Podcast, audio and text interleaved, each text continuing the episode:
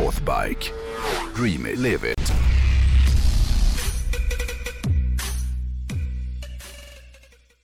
Jag tänkte först prata om en sak eh, som hände, ja det är inte riktigt en månad sedan nu, men som man väl ändå måste nämna om man nu har en podcast som även heter Dealen med hojen. Och det är ju att Sonny Bagger, grundaren av Hells Angels, dog ju eh, den 29 ja. juni. Eh, och för, för de som inte känner till honom då, Sonny Bagger, eller Ralph Hubert hette han väl egentligen tror jag. Han, mm. han eh, växte ju upp i Oakland utanför San Francisco.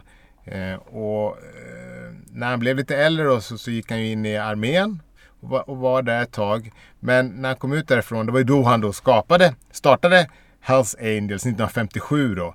Alltså Hells Angels Oakland, som väl är den kanske mest betydelsefulla avdelningen av alla HA-avdelningar på något sätt då. Ja men absolut.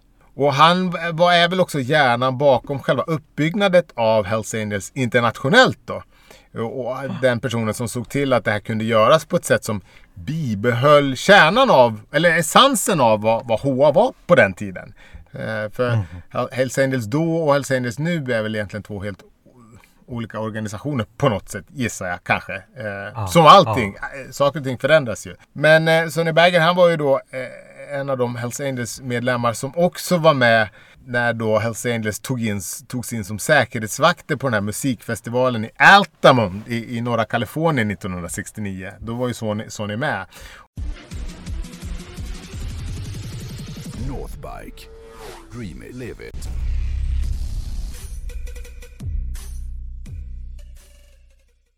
Jag tänkte först prata om en sak eh, som hände, ja det är inte riktigt en månad sedan nu, men som man väl ändå måste nämna om man nu har en podcast som även heter Dealen med hojen. Och det är ju att Sonny Bagger, grundaren av Hells Angels, dog ju eh, den 29 ja. juni. Eh, och för, för de som inte känner till honom då, Sonny Bagger, eller Ralph Hubert hette han väl egentligen tror jag. Han, mm. han eh, växte ju upp i Oakland utanför San Francisco.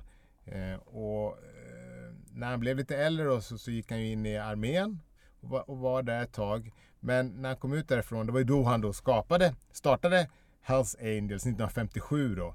Alltså Hells Angels Oakland, som väl är den kanske mest betydelsefulla avdelningen av alla HA-avdelningar på något sätt då. Ja men absolut.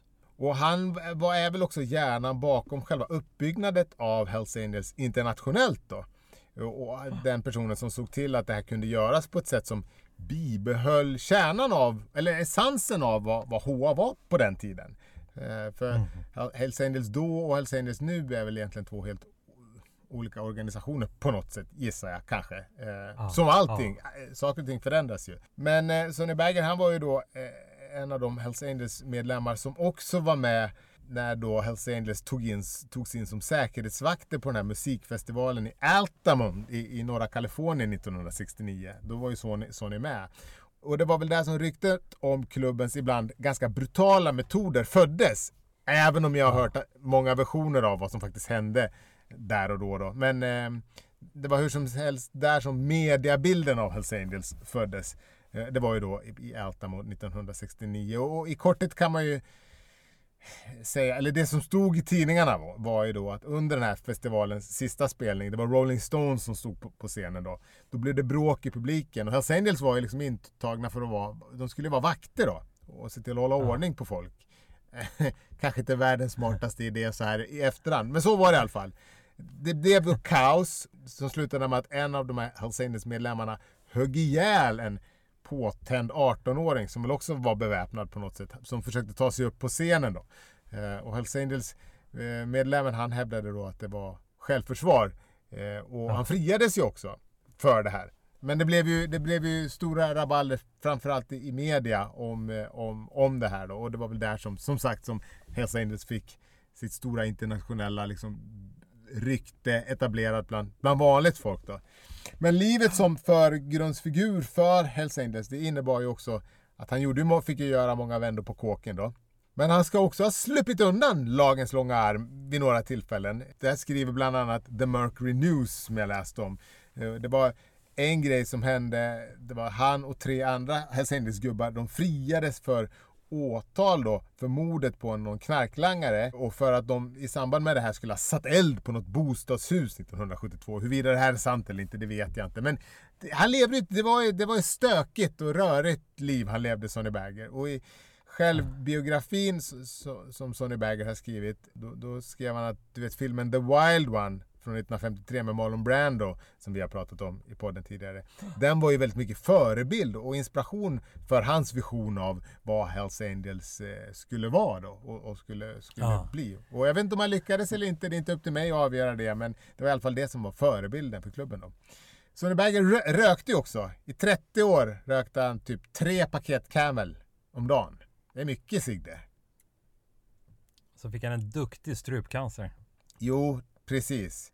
Början på 80-talet så, så fick de lov att operera bort hans stämband i samband med den här cancern då. Och därför så pratade ju han via en sån här röstförstärkare, du vet sån här som man håller så här. Ah, va? Det förstärkte ju bilden av honom på, no på något ja, det, sätt. Hans varumärke blev... dåligt för hans image liksom. Ja, ja, det gjorde inte direkt hans varumärke sämre om man säger så. Nej. Efter det så engagerade sig han faktiskt ganska mycket i den här kampen om att folk skulle sluta röka. Så han var lite så här non-smoking generation. Eh, nej, kanske inte. Men eh, han, eh, han var väldigt antirökning. Sluta rök, annars hugger jag ihjäl dig med en kniv. ja. Ja, men uh, sedan 98 då, då var, fortsatte han vara, han var medlem. Men han hade väl ingen offentlig roll inom Hells Angels sådär då. Men han har väl alltid varit medlem då. Och, men som sagt, eh, onsdag den 29 juni så, så dog han. 83 år gammal. 83 får man ju ändå vara ganska nöjd med, känner jag.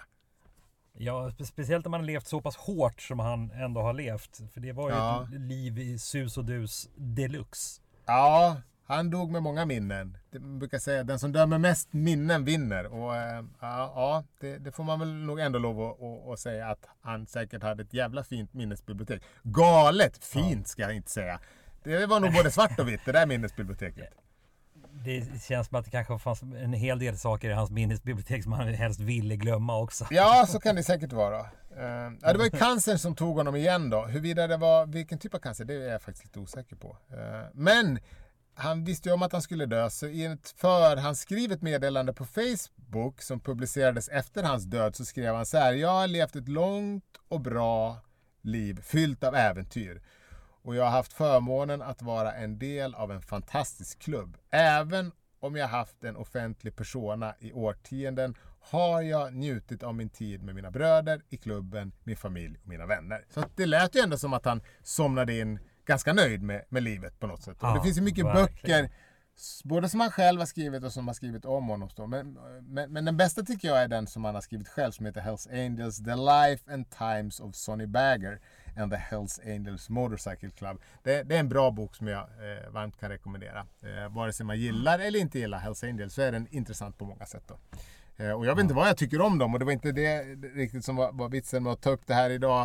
Eh, men jag kände att eh, det går liksom inte att inte nämna det i, i en podd om jag nu har valt att kalla den för uh, Dealen med hojen. Så det har varit en liten kort hojen om Sonny Bagger den här veckan. Och tack till Northbike ska vi säga också.